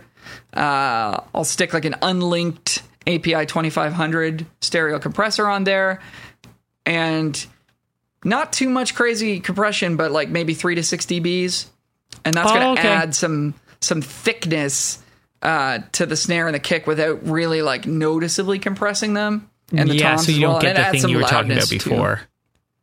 The weird, yeah. the weird sound. And generally, you don't want to put send the cymbals to that because it'll just get crazy. Well, also too, uh, that's another one of those things like you were saying with the high pass thing, where it's like, oh, I high pa- I high pass to fifty, so there's no frequencies below fifty. You know, you're cutting mm-hmm. out the frequencies below fifty, and then you boost fifty and below, and it's like, well, that shouldn't do. You shouldn't. That doesn't make sense, but it's yeah. like it's something that they figured out that does nice stuff. It works to drums, for some reason, you know? Yeah, exactly. Yeah, yeah. yeah. So not not uncommon to have a parallel compression uh, situation. And if you're curious about how that works, there's lots of videos to show you. Yeah, uh, of course, the ten-step mix video series. I'll, I show in depth of how that works. Um, and then, um, yeah, from drums, it's just the rest of the instruments at that point. So bass and uh, guitars and keys and stuff like that, and really there's not too much to be done to those instruments. Maybe a little bit of E Q, a little if bit of compression on bass. Yeah, guitars generally like A P I five fifty E Qs with like a maybe. What are a some things to watch out for on bass? You Sorry, know, like what are some things to watch out for on bass? Because uh, like it, I have a few with electric guitar, but with bass it's like you know. It, too much bass, like, or like, you know, getting rid of certain stuff. Like, is there stuff that you generally would get rid of, or do, really does it depend on the part that the bass is playing? Or I would try not to do too much on yeah. bass. Yeah. Um. Yeah. Really. Hopefully I it's mean, recorded well. Hopefully it's usually it is because usually people just D I Y bass. Yeah, uh, yeah. And most of the time, like I see a lot of videos where there's a bass amp was recorded and, you know, a- Andrew Sheps or whoever's just like, yeah, I'm just going to use the D I because it yeah. sounds better. Yeah, yeah. So, so um, usually the, you know, the D I is, is going to be the choice signal. It's going to be clean. Um, you can put a little distortion on it if you want to, but usually I you would throw an amp sim on there though. Obviously. Yeah. No, no, really? No, no, no. Just no, direct. Just direct. Yep. Wow. I did direct not bass, know that. Baby. Sounds great. You could. I mean, I just find that all the all that stuff just kind of adds weird harmonics. Sure. And, uh, I mean, it depends. If you're really going for a specific sound tone, yeah. then then yeah, maybe. Yeah. But for most stuff, nah, just D I, man. Fuck. And uh, like roll off a little bit of low end, roll off some top end too. Like you can you can low pass it down to, you know, six K or five K if you don't need any of that top end of the bass. If you just want that. The thickness of it, but yeah. if you want to hear the the attack of the pick maybe or the the strings a little bit more, then you just leave it alone. A little bit of compression. Um, maybe I've used the Max Bass plugin from Waves just to give it some like extra low, low. end, but that can get yeah. a little weird too. So uh, honestly, with bass, I just compress it a little bit and you get to go. That's it. Yeah, Mark always gets like um, super appropriate tones too. Uh, with electric guitar. I feel like electric guitar is one of those ones. I mean, you, you're a big fan of the direct and electric guitar, and so am I. But um, mm. I feel like the things to watch out for with electric guitar, like too much bass, like especially if it's not properly recorded, you know, like like if you just stick an S M fifty-seven dead center of the amp and the amp, like the settings are too bassy, like the person leaves the bass too high on the actual like amp, uh, mm-hmm. it can get pretty muddy. Uh, and then mm-hmm. also too much treble. You know, especially if you mm-hmm. stick it right in the center of the cone, it's like going to be treble city. So uh, I yeah. don't know. I guess you have to E Q that. Uh, but direct in is, is the jam. Yeah. High passing and low passing is, is a great thing to yeah. do. Generally speaking on the elements uh, around the vocal. Um, yeah. You can, you can high pass the vocal too, up to like, you know, eighty or whatever, so that there's no rumble uh, from, you know, those frequencies that you don't need to hear. But like other instruments like guitars, like high pass them, like cut away everything up to one hundred, you know? Yeah. What what what frequencies down there do you need from a guitar? You don't. Yeah. That's where the kick drum's going to live. And the and this is where when you're listening to things all together and not soloing things. Sure. As you start to cut away low end from the instruments that don't need it, all of a sudden you're like, wow, I can really hear the kick drum and the bass now. It starts to sound more guitars, pro.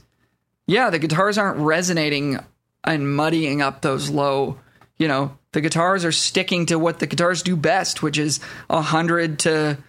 you know, five K or whatever, just the yeah. meat, right? So um, I'll maybe boost like a little bit of seven K on a on an on an A P I five fifty E Q, but but then also low pass, like cut away the top end so that you don't have all that fizz. If yeah. you've got a guitar tone that's super like... That was my mistake with my Helix patches.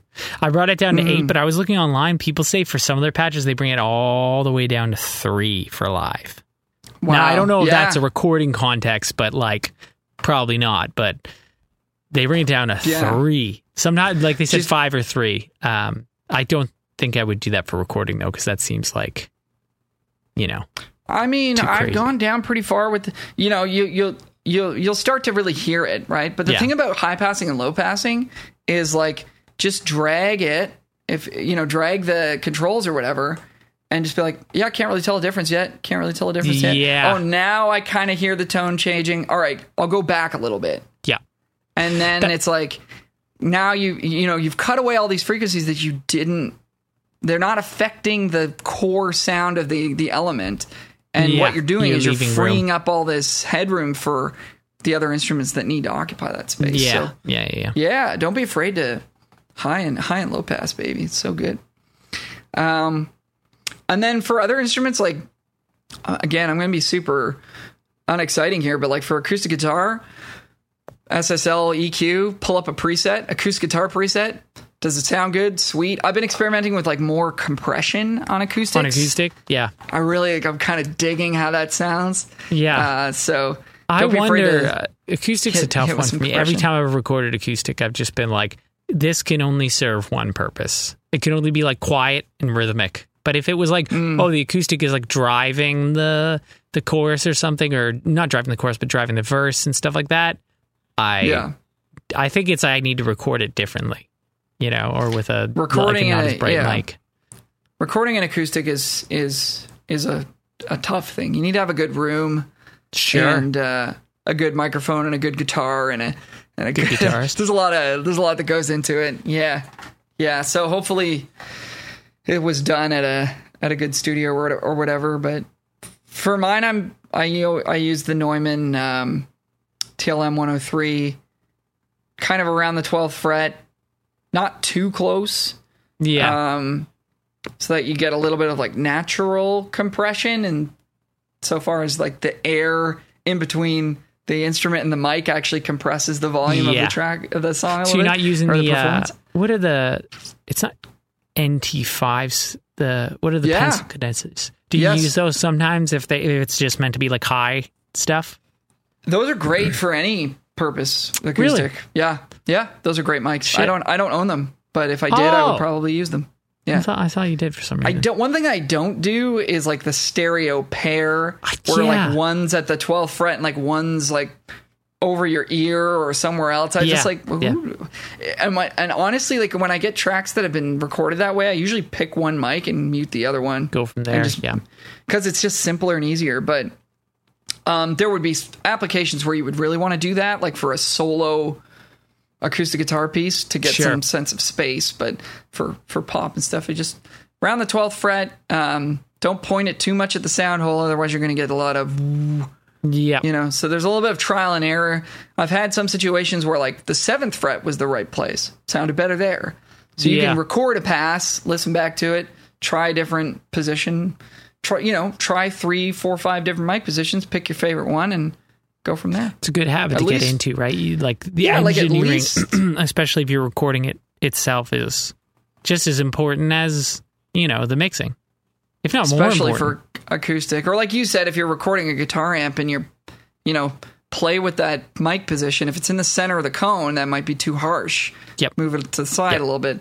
But and do fixing a little it in bit the mix, of dude, it's that's like it's not really uh, advisable. It's harder to it, it's a lot harder to solve that problem later than it is to just do three passes of the chorus with different mic positions and choose your favorite one. Sure, that's easier yeah, yeah, yeah. than later being like, this sounds like garbage, and now I have to fix this.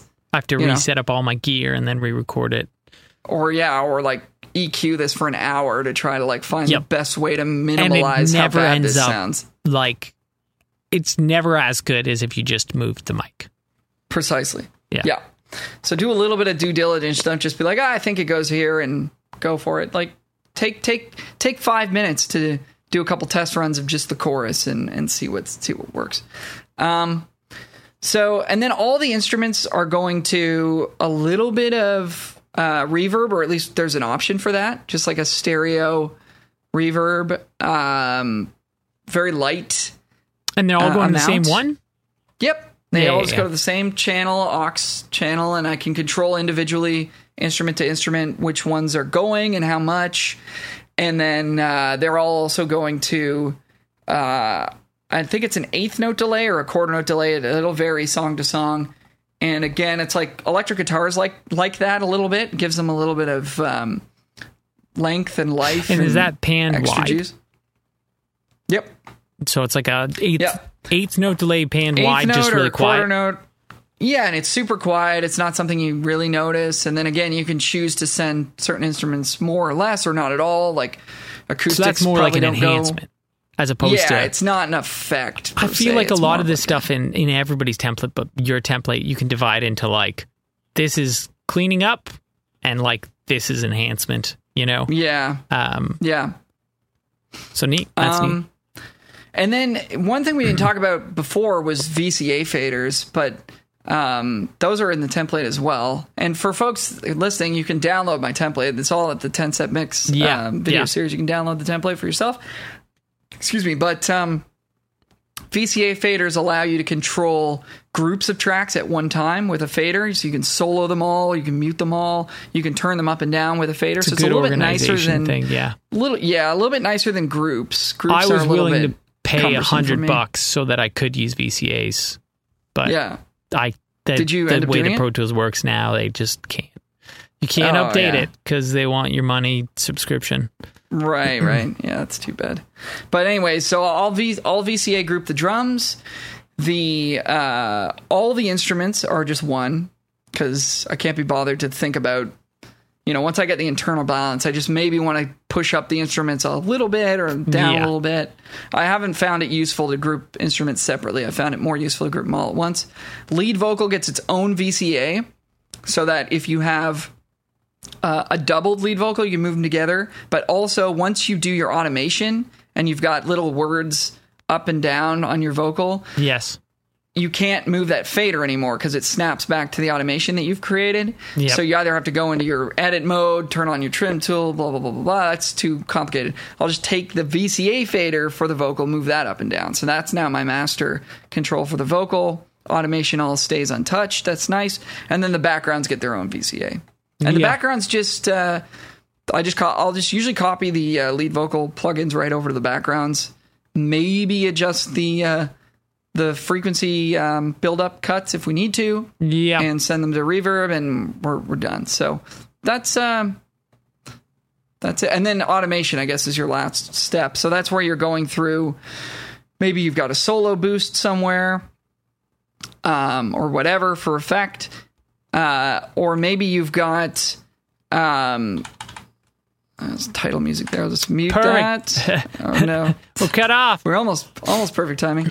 Um, so uh, maybe you've got. Um, sorry, I'm just gonna make a note of that to cut that out later. Okay, uh, so that was eighty-nine. That was almost ninety minutes. Actually, I'm gonna put ninety minutes. Um. So maybe you've got a, sol- a solo boost that you need to ride up, or maybe you've got a drum fill you want to ride up or whatever. Uh, most of my automation comes on the vocals, though. That's where we're just like the little words, like the, yeah. it. Vocal you know, riding. Tiny little words. Yeah, just yeah. ride those up. Just select that area and just, t- uh, go, you know, you got to go to your volume automation mode or whatever and just, just push those words up. And then the ends of words where it's trailing off, I like to slowly kind of ride those up as well, so that sure. as the vocalist gets quieter, it feels like they're closer to you. Um, I see. So you still get the impact of them singing more quietly, you, but it doesn't get buried by the band. Do you write anything else? Typically not that much. Yeah. Again, yeah. like a, a guitar solo or a or maybe the odd drum fill. Yeah. Um, uh, I automation is one of those ones I was saying earlier that they don't really give you. Like, the internet has been good about sharing information now and being like, yeah, you have lots of things that you can, you know, like look up for recording and learn online. I haven't been able to find anybody's automation moves, you know, stuff mm-hmm. like, you know, just like panning, changing and stuff like that, and stuff where people are like, this is what I like to do when this happens, you know, it, it's just not a thing. Yeah. Um, I mean, I think that probably the truth of the matter is, is that like not a lot of people are doing it. Yeah. And uh, cause it's kind of cumbersome and it takes yeah. a long time, and it's a lot easier to just be like, slap this plug in on your kick drum and it'll sound great. Give me lots yeah, of views. Yeah, yeah. You know what I mean? It's a lot so it is a little bit too, of a lesson. Yeah. Yeah, exactly. Vocal automation is kind of boring, but I think it's very important. It's uh, night and day. And, and, night and day. You know, definitely check out, check out the, the video of ours on, uh, on YouTube where I go through how to do that. I've, I saw um, on Mix with the Masters, the mixing engineer, I can't remember his name, but uh, for, for a Cardi B track. Um, and what this person will do is they'll take her lead vocal and, you know, ride every single word up or down or whatever, just to make it hit exactly the way they want. And then as the track goes through... Uh, as he goes through the mixing process, it's like, okay, now I actually need to ride this differently or that differently. So what he does is he sends that vocal track to an aux track, uh, I, I, just so that he has a fresh volume control and then he over rides it, it now, there? and then rides again? it again, and then again. So this vocal track is going to like three. It was going through three aux tracks by the end of it yeah. or something. And it, and all of them had rides in specific words, specific spots, just to get the vocal to be present and poke out. Yeah. Um, it's, it really makes a difference. I did a, I didn't do a voiceover. I mixed a voiceover like before this all started. And like mm. the guy had great tone of voice. I compressed it. I did everything. It, like the mix sounded great. And as soon as I like actually got to, uh, like do the vocal writing, it was like, oh, this actually sounds like a real advertisement. You know what I mean? It doesn't mm-hmm. just sound like some, some guy recorded his voice. And you just can't get that from plugins. No. Like compressing is the sort of automatic go-to way to achieve, you know, the evenness and volume from, from word to word, note to note, and you're going to get, it makes it sound really cool and the tone is great. And of course we're going to do that, but you're never going to be able to get the, um, the level of detail from just compressing alone. You have to compress and then go in and, and ride the volume on, on every single word. And it takes a, it, it's a little bit involved and it takes some yeah. time, but it's totally worth it. And it doesn't take, I mean, once you get good at it, it doesn't take that long, yeah. but you know, it's Maybe gonna be a half hour A I of just gets better. That'd be like an yeah, A I. Yeah, there's thing. plugins. There's there are plugins like the v- Waves Vocal Rider plugin. Yeah, but I, I I didn't find that it worked the way I wanted. So, um, go in there, grab the little words, bring them up. Usually, I'll bring the co- whole chorus. Might come up. The entire vocal comes up a dB for the chorus so that it sits on yeah. top of the band. If a bunch of instruments got added at that point, comes a little bit down for the verse. And yeah, so, I mean, once you get the hang of it, it's, it's not too tricky, but that is a, I think a, uh, piece of, of work that I'm willing to actually spend. Everything else I want to be like as quick as, quick possible, as possible, but that is, I'm willing to spend a half hour writing a vocal. Do you it's do the it. vocal writing, um, in your ten-step thing, right? Like you show how to yep. do it, right? Yeah. Uh, because yep. I'm pretty sure I learned I learned it like better from there. And I did that mix after that. And it was like, oh, mm-hmm. shit. This is what I've been yeah. missing. Yeah, man. That's, that's, yeah, I mean, it's all in that video, and that's just stuff I've learned from watching other people's videos or, or experimentation on my own, but yeah. I think it makes a huge difference. Yeah. Uh, and then usually once that's done, I can take my vocal V C A and actually turn the vocal down maybe half a yes. dB or dB from where I had it, because now the little words aren't getting buried anymore, and it actually sits in the track um, quite nicely. So yeah. Yeah. Shit. So that's pretty much um, that's pretty much it. And then because of the way Pro Tools works, um, you've got your your mix bus happening. You can just sort of select the entire area of the song along that mix bus track, right click the mix bus track, say commit, and it'll it'll uh, render your entire track through your mix bus, and you'll have a stereo mix. That's crazy, man. See, I can't Export do that because I didn't get eleven. It away. Son of a bitch. Yeah, so if you I don't mean, have that, then you you have to set up an audio track, uh, send your mix bus to that, hit record, press play, and it'll yeah. literally record your mix to a stereo track, which is how they did it in the old days of, of tape and stuff. And there it you go. Take so, that much I mean, longer. To, but, to sum yeah. it up, like the the you start off with your template. Your template is just mm-hmm. so it's consistent. It has all your plugins in it, but you, you mute the plugins, and then you get a rough balance from there, just with the faders in terms of volume. And that's usually what I feel like people get sent home after they do a day of recording. It's like, oh, I'll send you like a rough, you know, mix mm-hmm. home. And it's like, okay, yeah. that sounds pretty good. You get it as good as you can there. You're not soloing anything. Then you're sort of adding on that mix bus. The mix bus is sort of everything. Uh, the mix bus is like that last step before it hits your ears, uh, at least mm-hmm. in terms of what you have control of. And you're just doing a, a few like sort of almost enhancing things on the mix bus, not really in doing a, a lot of cleaning sense, up. We're, yeah, we're, yeah, we're, you know, pr- processing the track as a whole. You yes. know, but first, before we get into the nitty gritty of individual instruments, a bit of a time yeah. saver.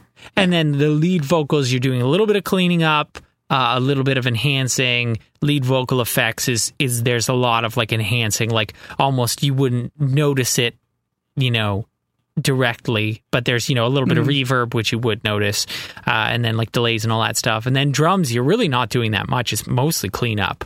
Um, yeah.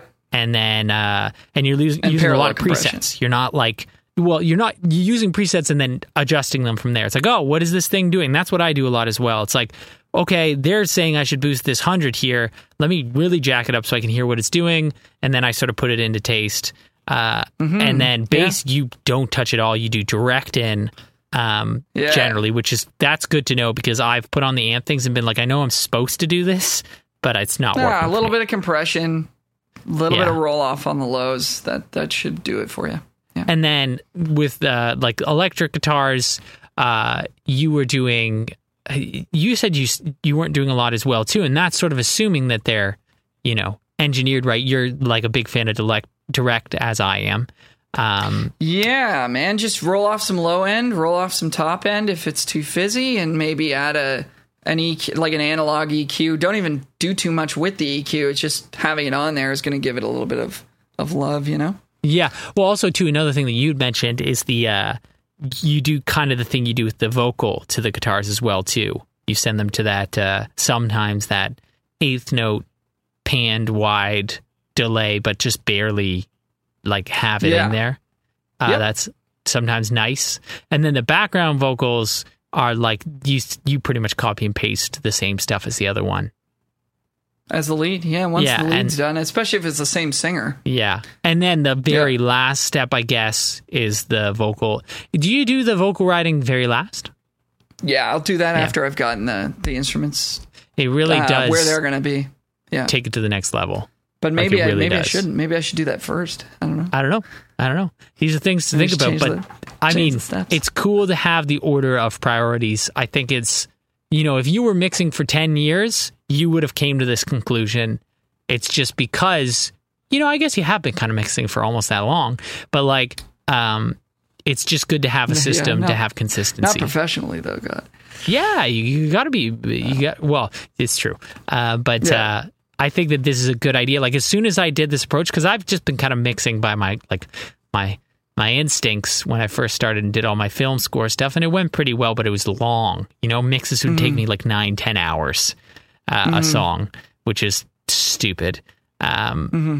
But uh, as soon as I did this, it was it was very consistent, you know. So it's pretty damn oh, yeah. cool. I mean, I mean, there's nothing better than like getting a mix done in, you know, one or two hours and feeling like it's good. Yes. And there's nothing worse than spending eight hours on a mix and being like, I don't know if any of this is good. And I don't know if the so. mix at five hours is better than this one at seven hours. You know what yeah. I mean? Like, that's scary. Oh, yeah. So yeah. this is a good so. way to avoid that. Yeah, and I think like one thing maybe I I mean we talked about a lot of plugins and a lot of different treatments, but I think um, I I do want to take a, a minimalist approach in some ways, and we did touch on this a little bit. But like if you're really jacking up a ton of one frequency or cutting a ton of one frequency, yeah, you I, that's always an indication to me that I'm getting potentially lost. Maybe that's sure. the right move, yeah. but.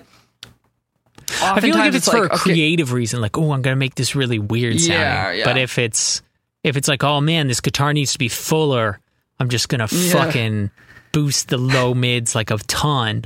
I always yeah. find myself like, oh, I'm just going to like really like cut out like three and four K and like, you know, guitars or some nonsense like that.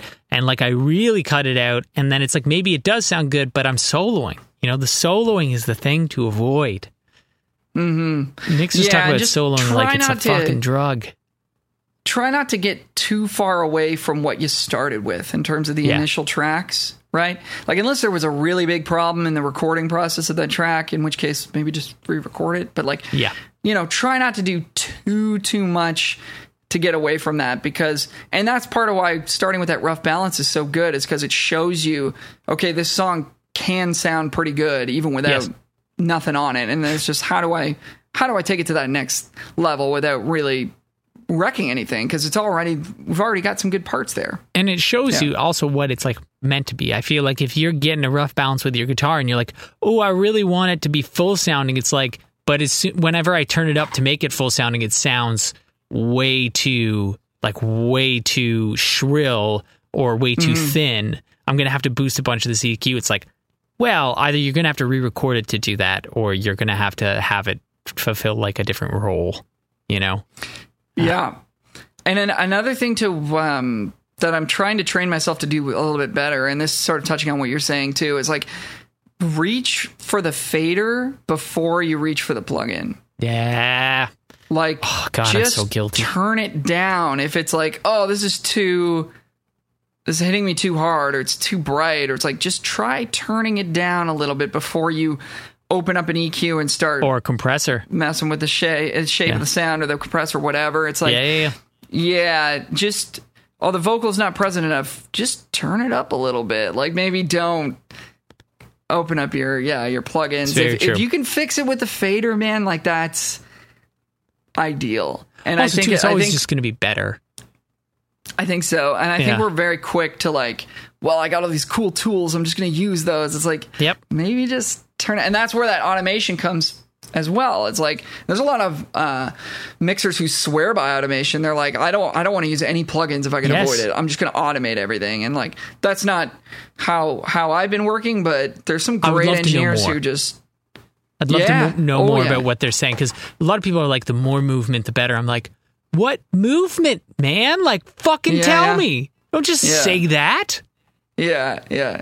It's very cryptic, but it's. It, but when you hear mm. what it can do to a vocal, right? It makes sense. Yes. That maybe other instruments would benefit from that too, like riding up and down, you know, a drum fill, like going into a chorus or something yep. is is yep. a easy thing to do there. So, so you know, look for look for ways, more ways to use the faders and the and the pan pots, because those are your.